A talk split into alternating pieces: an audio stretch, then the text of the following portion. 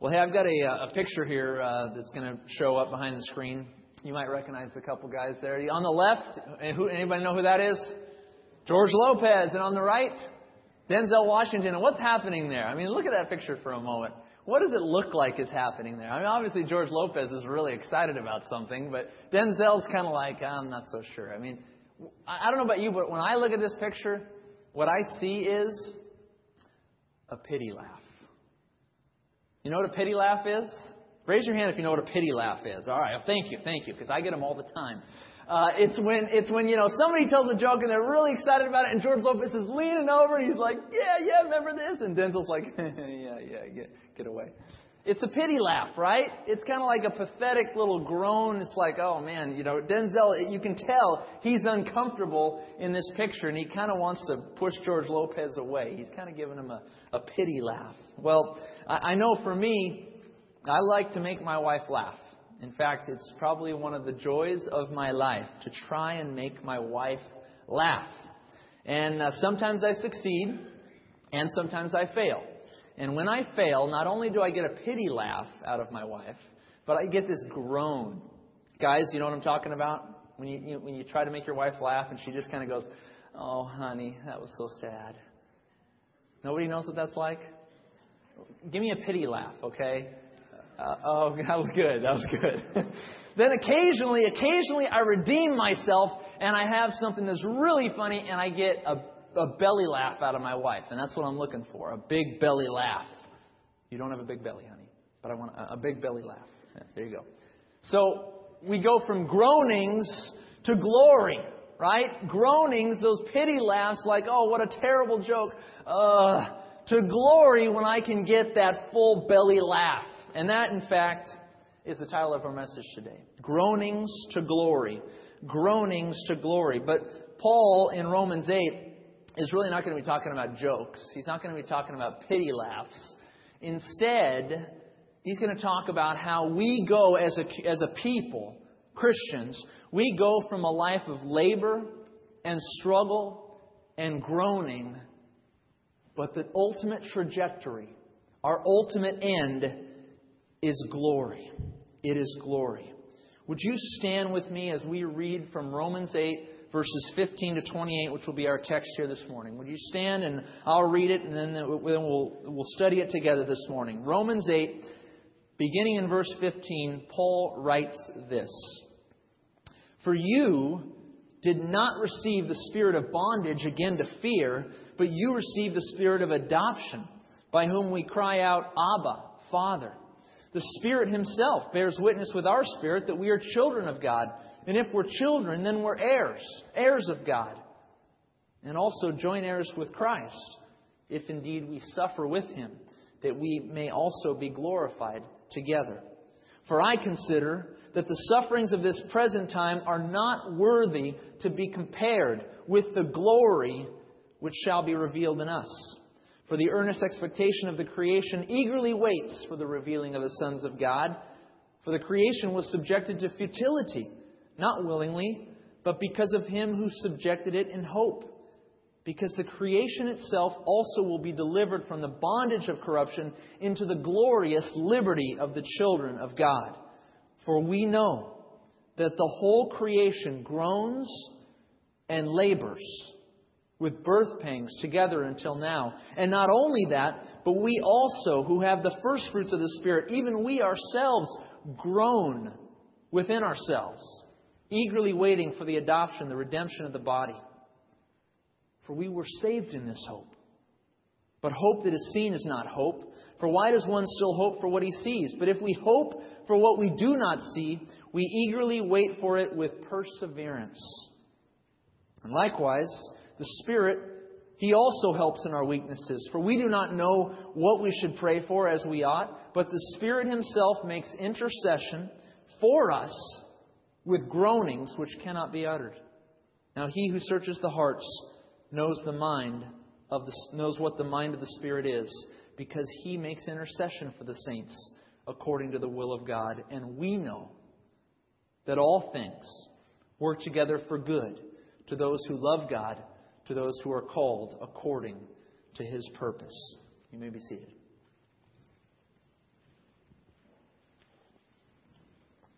Oh, what a what a what a rich, rich passage of scripture we're in today in Romans. And uh, you know, let's jump to verse 15 here. Let's see where where's Paul where's he jumping off of here? Paul writes in verse 15, "You did not receive the spirit of bondage again to fear, but you received the spirit of adoption, by whom we cry out, Abba, Father." Now, Paul is speaking here of the nature of the Holy Spirit who has been given to us. He's speaking of the nature or uh, what the Spirit is about in us. And what he's saying about the Holy Spirit in us is that that spirit is not a spirit of bondage. It's not a spirit of slavery.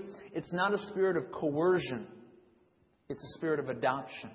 And this idea of bondage and slavery and, and coercion, this comes elsewhere in Paul's writings. For instance, in, Rome, in Galatians 5, verse 1, Paul writes, Stand fast, therefore, in the liberty by which Christ has made us free, and do not be entangled again with a yoke of bondage.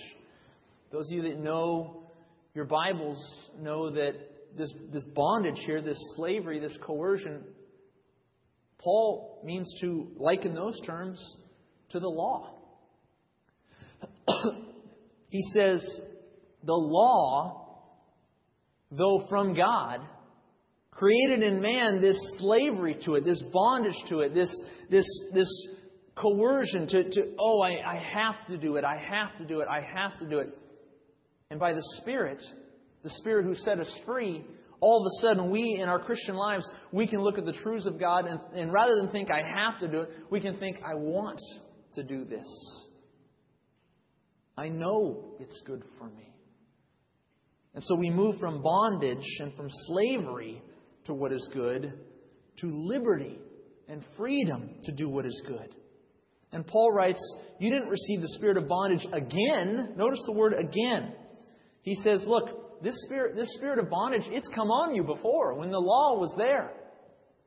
Until the coming of the Holy Spirit, you were in bondage. You were enslaved the law made you see the, the, the, reality of your sinfulness and the depth of it. But when the Spirit came, you were freed. And Paul writes, you were adopted. Now, Corey did an excellent job two weeks ago on the, on the concept of adoption in the book of Galatians. And the concept here in Romans is no different, no different whatsoever. It was a, was a Roman legal institution whereby it actually came out of Rome. It wasn't really, uh, didn't have a heritage in, in the Jewish history at that day. They also they, they assimilated it from the Greeks and the Romans. But in Rome, when, when, when a family adopted a son or a daughter, when they adopted a child into their family, that child, particularly in that day, that son, was given all the legal rights and all the legal privileges that come to a natural child much like uh, our process of adoption today. That adopted child becomes fully part of the family who has adopted him. And so we can rightly call out Abba, Father. We can call God Father precisely because God has adopted us by our faith in Jesus Christ. And he goes on to say in verse 16 that the Spirit, notice verse uh, 16 in chapter 8, the Spirit Himself bears witness with our spirit that we are children of God. Now, this is a uh, peculiar verse. The verse literally reads The Spirit Himself bears witness with our spirit that we are children of God. However, there's also a, a commonly assumed reading of, of Romans 8:16. Let's take a look at that for a second. A commonly assumed reading of this verse reads it this way the Spirit Himself bears witness to our spirit that we are children of God. Now you might think, wow, we're getting into prepositions here. Does that, does that really matter, uh, Neil? With or to? I mean, come on, really? Is, is that, does that make a big difference? You bet it does. You bet it does. And this latter reading, this, this later reading here, is usually understood to mean that if you're a true Christian, you should always feel the Holy Spirit inside you. Of course, this interpretation of verse 16 also carries with it some, some potential for fear. For the implication is, is that those who don't sense the witness of the Spirit, they might not be Christians at all. Now, let me be clear. This interpretation uh, of verse 16, I'm going to argue in just a moment, not right this moment, but is, is not compatible. Okay? While Christians do, at times, certainly feel the presence of the Holy Spirit in them, certainly do. I feel that I do at times, especially when I'm worshiping. I can sense the presence of the Spirit in me. While that happens to Christians, um, and Christians do at times certainly feel the presence of the Holy Spirit, such a spiritually charged sensation should never form the backbone of our assurance of salvation. Let me say that again.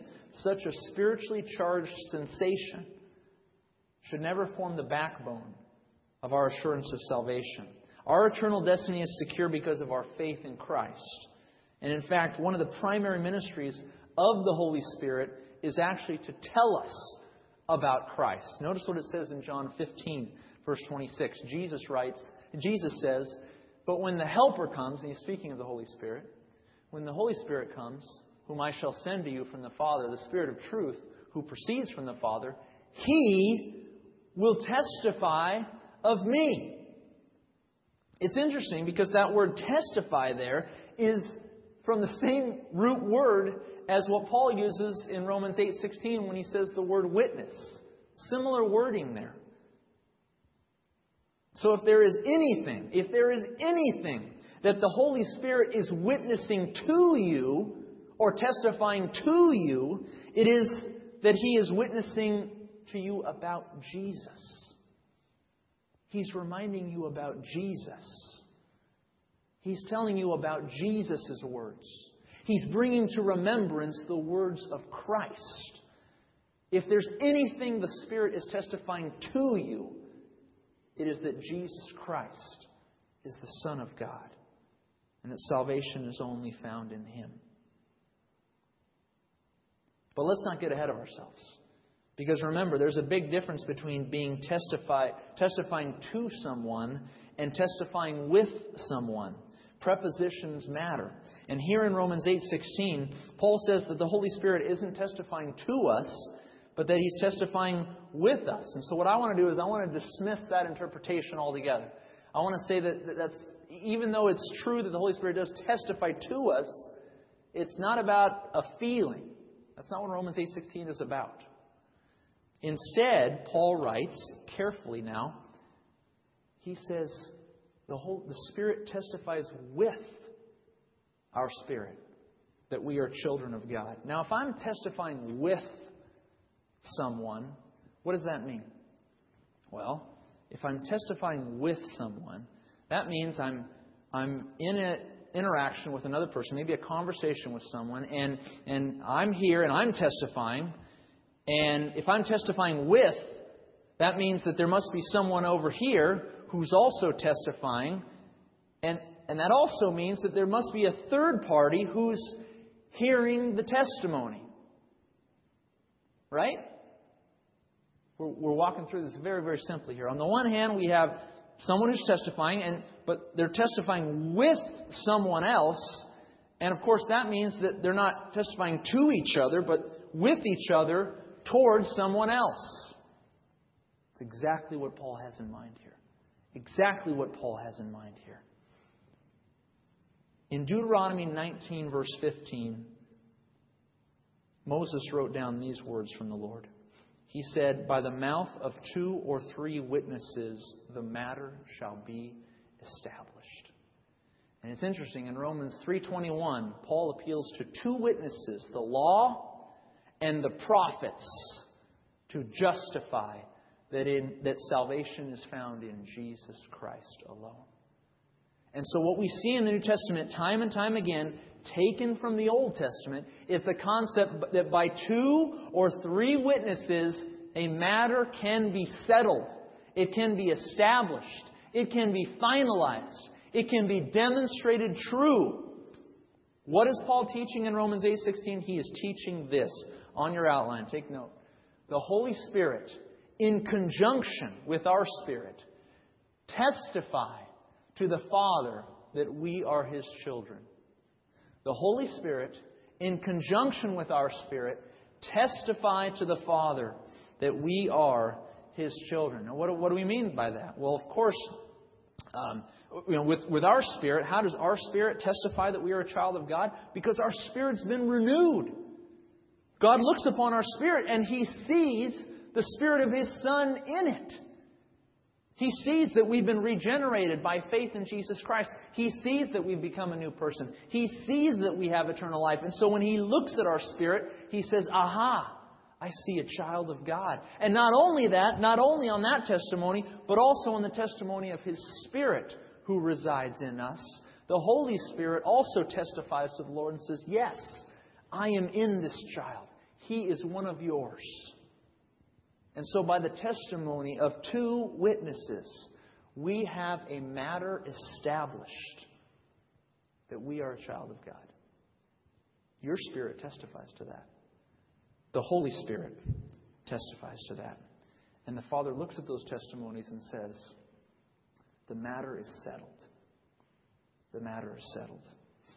And so, that, for, for many of you, I think, um, is probably a, um, a new way of looking at Romans 8:16. I think that so often we've read that verse and we thought, "Oh, it must mean a feeling. It must mean this sensation. And if I don't have this sensation, maybe I'm not saved."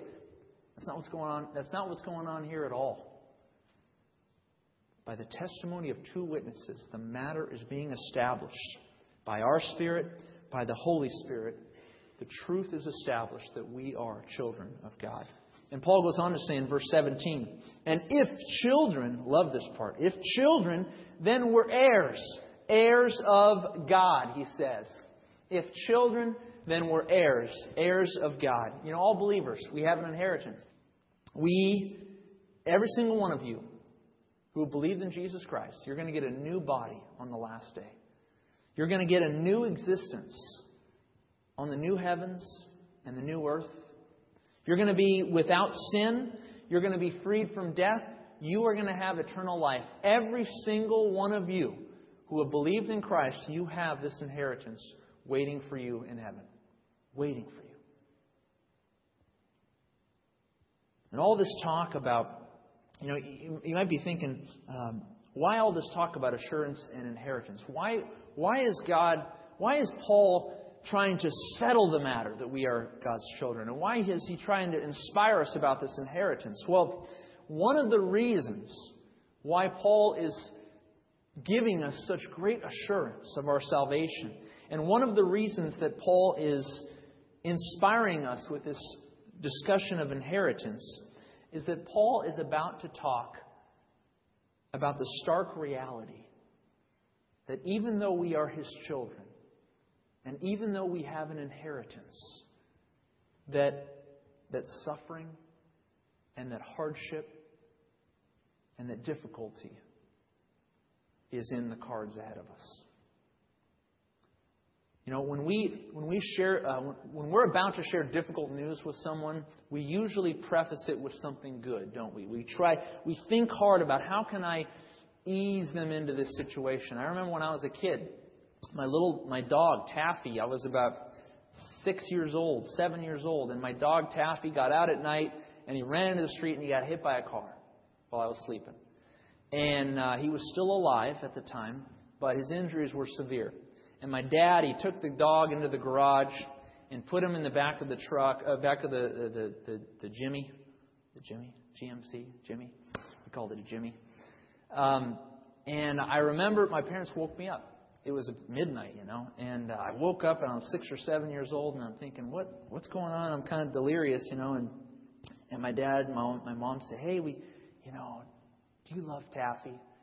And I, I was like, yeah, you know, and, and they started asking me questions about Taffy and about all the good times I had shared with my dog and all the fun that we had and all the games that we played. And they said, you know, we we want you to see Taffy uh, uh, tonight.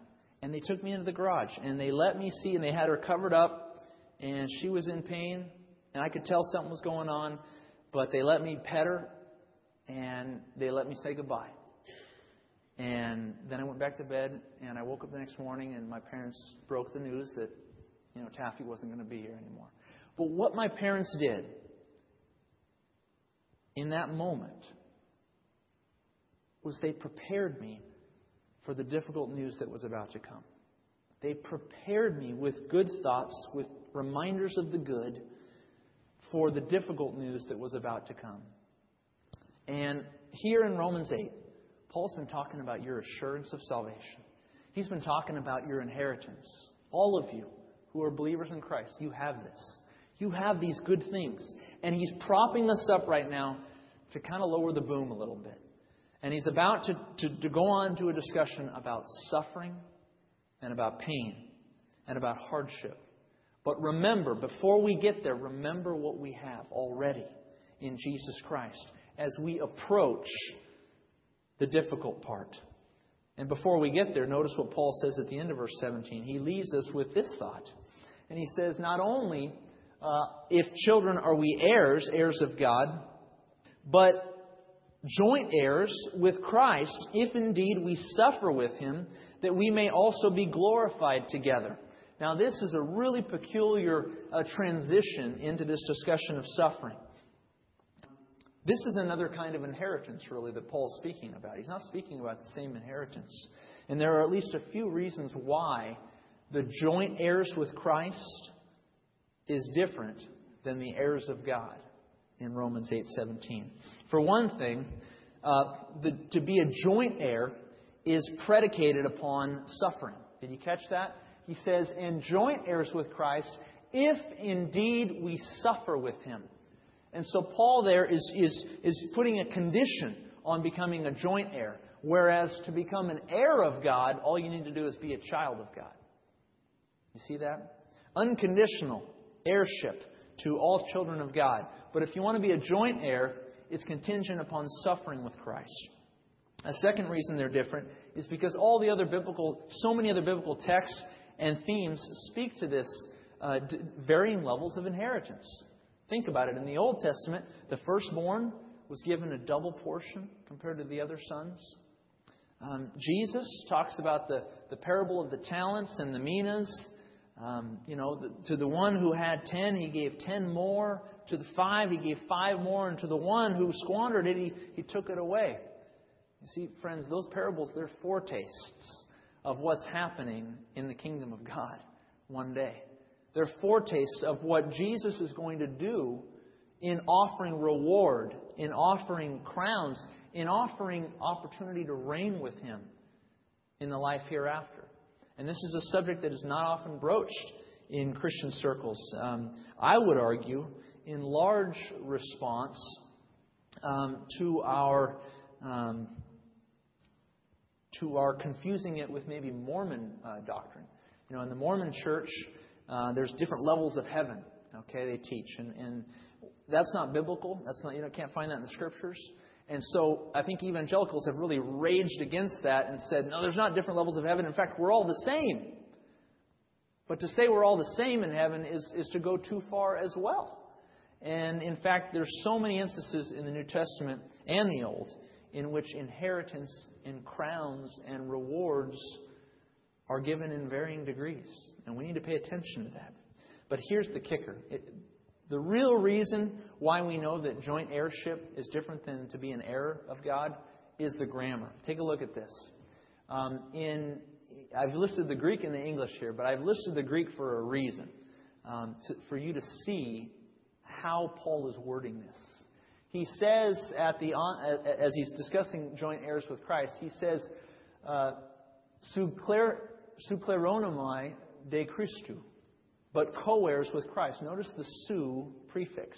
Now go to the next one. Eper sum pascomen, if we co suffer. Notice the su prefix. And the last one.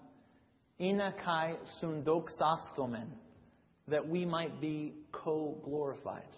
Did you catch that?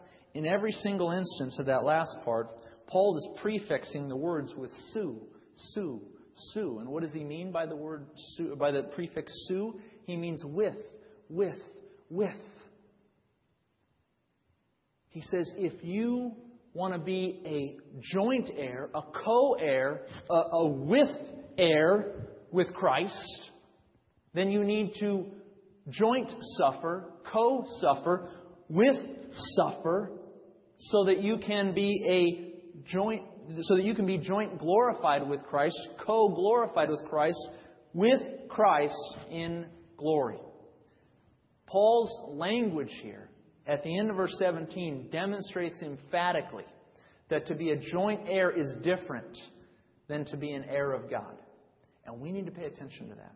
This is I, the reason I spend time on this is because it's often overlooked.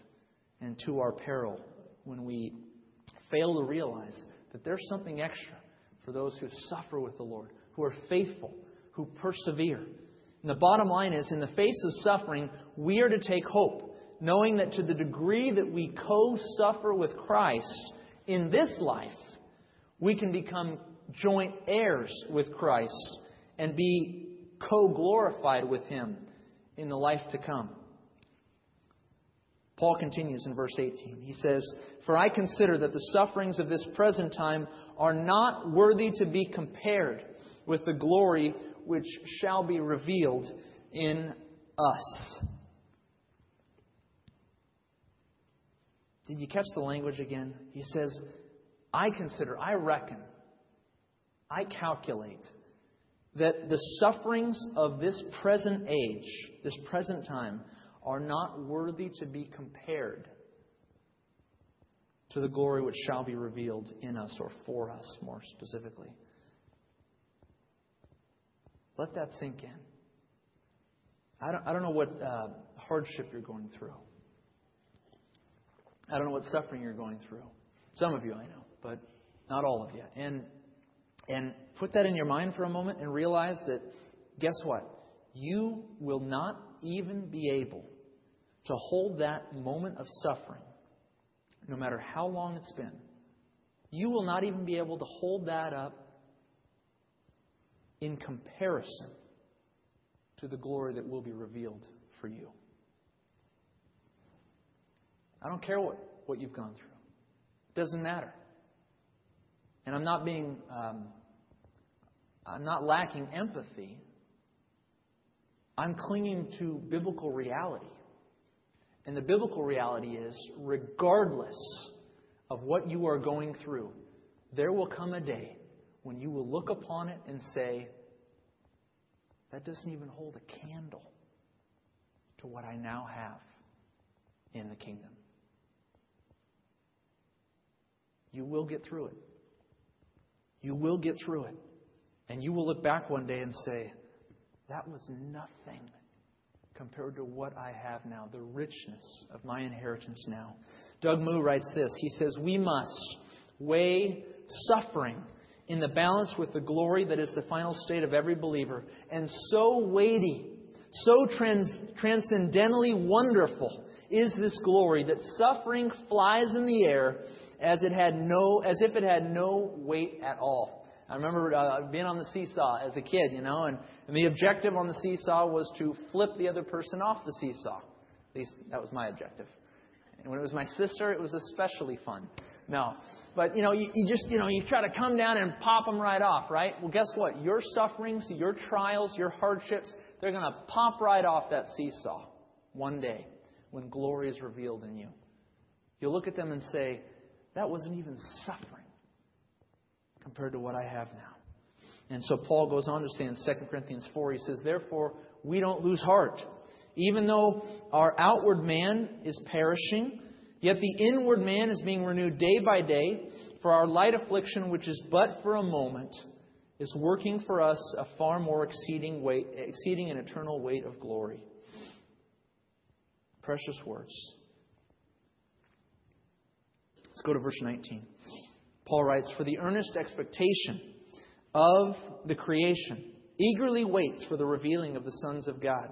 For the creation was subjected to futility, not willingly, but because of him who subjected it in hope, because the creation itself also will be delivered from the bondage of corruption into the glorious liberty of the children of God. Now, what does this talk about creation here? Paul brings in this whole new element into his discussion of of what's happening here. And really, though, it's not out of line because he's been talking about heirship and joint heirship. And one of the things, realize this, one of the things that we will be uh, able to become an heir of is portions of the new heavens and the new earth. There will be, there will be a, a government of sorts underneath the, the leadership of Jesus Christ, whereby there will be uh, you know, organizational structures and, and, and people who oversee elements of the new heavens and the new earth. And so it's not out of style for Paul to then go on to talk about creation. Because what, the crea- what creation, what the world, what nature is ultimately calling for and eagerly anticipating is when you and I reign over it. You might think that's, that sounds really strange. But that's exactly what Jesus said when you go back to the book of Genesis. Read chapter 1, 2, and 3, boy. You, read, read, read God's instructions to Adam in chapter 2 and 3, in which he specifically enumerates the idea that Adam, you are to rule over the world. You are to be creation's uh, leader. You were to rule over the earth. You were to fill it, multiply it, tend to it, care for it, lead it.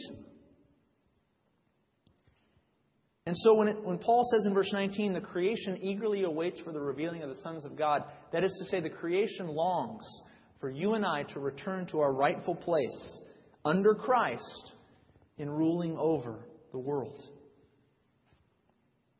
But it was subjected to futility because of sin. The creation was. Not just us, but the whole of creation.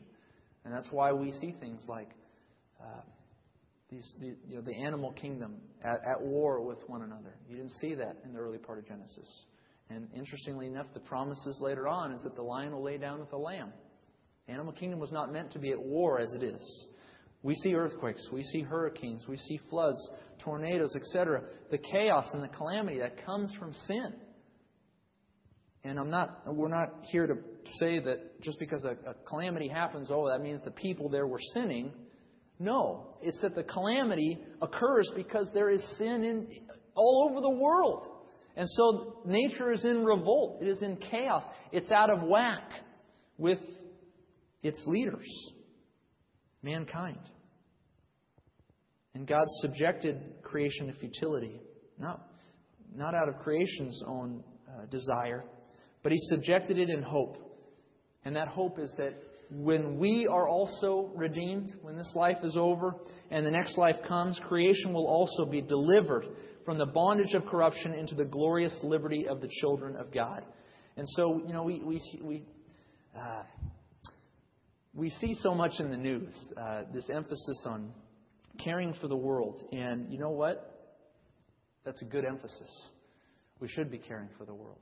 We should be stewards of the world. We should be careful with God's creation. And we shouldn't pollute it. And we should, uh, we should show respect to the earth that the Lord has created. And yet, at the same time, man's idea nowadays of taking care of the earth is to, is to pay for indulgences against it. You know, we, we have politicians around the globe suggesting that the, the polluters, well, they really don't need to clean up what they're doing. They just need to pay for what they're doing and send their monies elsewhere. Uh, these kinds of political ideas and philosophies that are flying around um, fly in the face of what we're supposed to be doing as men and women over creation. We're not to be paying for our excesses we're not to be giving out indulgences for the things that we, that we commit against creation that are contrary, that are polluting it. We're to tend to it. We're to care for it. And so, we as Christians, we need to take responsibility to be good stewards of this earth, to be good stewards of our homes, to be good stewards of our communities, and not get this idea that, well, we can just sign a check and, and pay for our pollution. That's, that's a very foreign concept to the Scriptures. Enough politics. I don't do that very often. Verse 22, Paul writes, For the whole of creation groans and labors with birth pangs together until now. Not only that, but we also, who have the first fruits of the Spirit, even we ourselves, we groan within ourselves, eagerly waiting for the adoption, the redemption of our body. That the birth pangs there is the, is the, is the verb, and Jesus uses the noun in Mark 13 when he says, Look, hey, nation's going to rise against nation, kingdom against kingdom, earthquakes in various places. There'll be famines and troubles, and these are the beginning of birth pangs, Jesus says. Creation at odds. Birth pangs, sorrows, labor, and groaning. And not only is the creation doing that, but we who have the first fruits of the Spirit, we who have a taste of the life that is to come, because we've been regenerated by the Holy Spirit, even we ourselves, we groan, eagerly awaiting the adoption, the redemption of our body. And here the adoption is, is said to be future, whereas in Romans 8:15 it was said to be already ours. And the difference being is quite simple. On the one hand, we have been adopted. We have been given these legal rights and privileges. It is in store for us. But on the other hand, we're still waiting for it. We're still waiting for the inheritance to come. We're still looking forward to the redemption of our body. So Paul can speak of adoption as both past and future.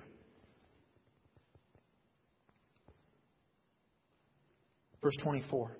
For we were saved in this hope, the hope of redemption. But hope that is seen is not hope. For why does one still hope for what he sees? But if we hope for what we do not see, we eagerly wait for it with perseverance. Paul says, Look, we hope for this. I know we don't see it yet. We don't see the inheritance yet, but it is coming. And so we maintain, we become a people of hope and perseverance. And why do we persevere? We persevere because, number one, we've been promised this inheritance.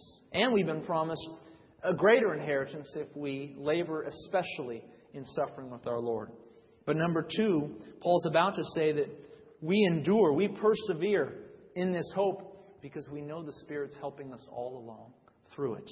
And that's how he finishes off the text in verse 26 and following. He says, Likewise, the Holy Spirit, He also helps in our weaknesses. For we don't know what we should pray for as we ought to, but the Holy Spirit makes intercession for us with groanings which cannot be uttered. On, just on a more literal level, there, um, we might write that um, the Holy Spirit Himself makes intercession for us, and then it just says inexpressible groanings. Um, and so, really, the, the translators can go either way, whether it's the Holy Spirit's inexpressible groanings or whether it goes back to the believer's inexpressible groanings. Really, it, it's not of great concern uh, here for us, I don't believe. The point being is that the Holy Spirit prays for us when we don't know how to pray. He prays for us when we don't know how to pray. Have you been there before? You don't know what to pray for? You do, but you don't know how to pray for it you're going through something that's uh, just just beyond beyond painful and, and, and hard and difficult, and you're at you're at a point where you look in the mirror and you think, I can't pray anymore. I, I don't know what to say anymore. Tom Wright says this. He says, At the very moment, at the very moment when we are struggling to pray, and have no idea even what to pray for. Just at that point, the Spirit is most obviously at work. The Spirit calls out of us not articulate speech, but a groaning, which cannot at the moment come into words. This is prayer beyond prayer, diving down into the cold, dark depths beyond human sight or knowing. Says we don't even know what the Spirit is praying for, but we know that He's praying for us. And right now, I just want you to take a moment. I want you right now to just sit there quietly with the Lord, just for a minute. And I want you to consider the things of your life that are causing you great distress. Perhaps they're beyond your control. Perhaps you have no idea how to pray for this matter anymore. And all I ask is that you put that matter in your mind and that you sit quietly before the Lord and know assuredly that the Spirit is praying for you and praying for that very issue. Take a moment. Just sit silently before the Lord.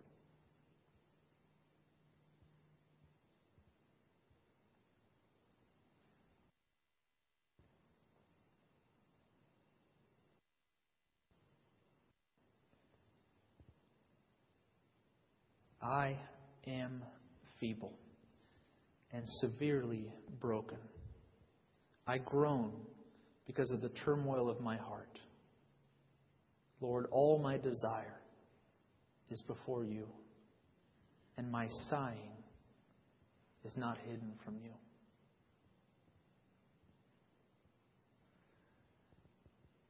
Spirit of God was praying for you in that moment.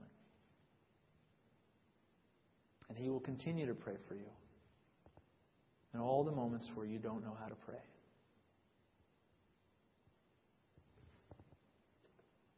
Paul fi- finishes. He says, Now he, the Father, who searches the hearts, knows what the mind of the Spirit is, because he makes intercession for the saints according to the will of God. And we know that all things work together for good to those who love God, to those who are the called according to his purpose. The Father knows what the Spirit prays for because he knows the mindset of the Spirit. Paul says earlier in Romans 8 the mindset of the Spirit is life and peace. That's what God desires to give you. Jesus, in some of his final words to the disciples, as he was telling them that he would soon be leaving this earth, this is what he said to them. He said, Most assuredly I say to you that you will weep and lament, but the world will rejoice and you will be sorrow, sorrowful. But your sorrow will be turned into joy. A woman, when she is in labor, has sorrow because her hour has come, but as soon as she has given birth to the child, she no longer remembers the anguish for joy that a human being has been born into the world. Therefore, you now have sorrow, but I will see you again, and your heart will rejoice, and your joy no one, no one will take from you. From groanings to glory. From groanings to glory. That's from the words of Jesus. That's from the words of Paul. And as you and I continue through this life, you will suffer. You will groan. You will labor. But the Spirit is with you, praying for you. And remember the inheritance. Remember the opportunity to be a co heir if we co suffer, that we may be co glorified with Jesus. Let's pray. Heavenly Father, we thank you for times of refreshment in your word.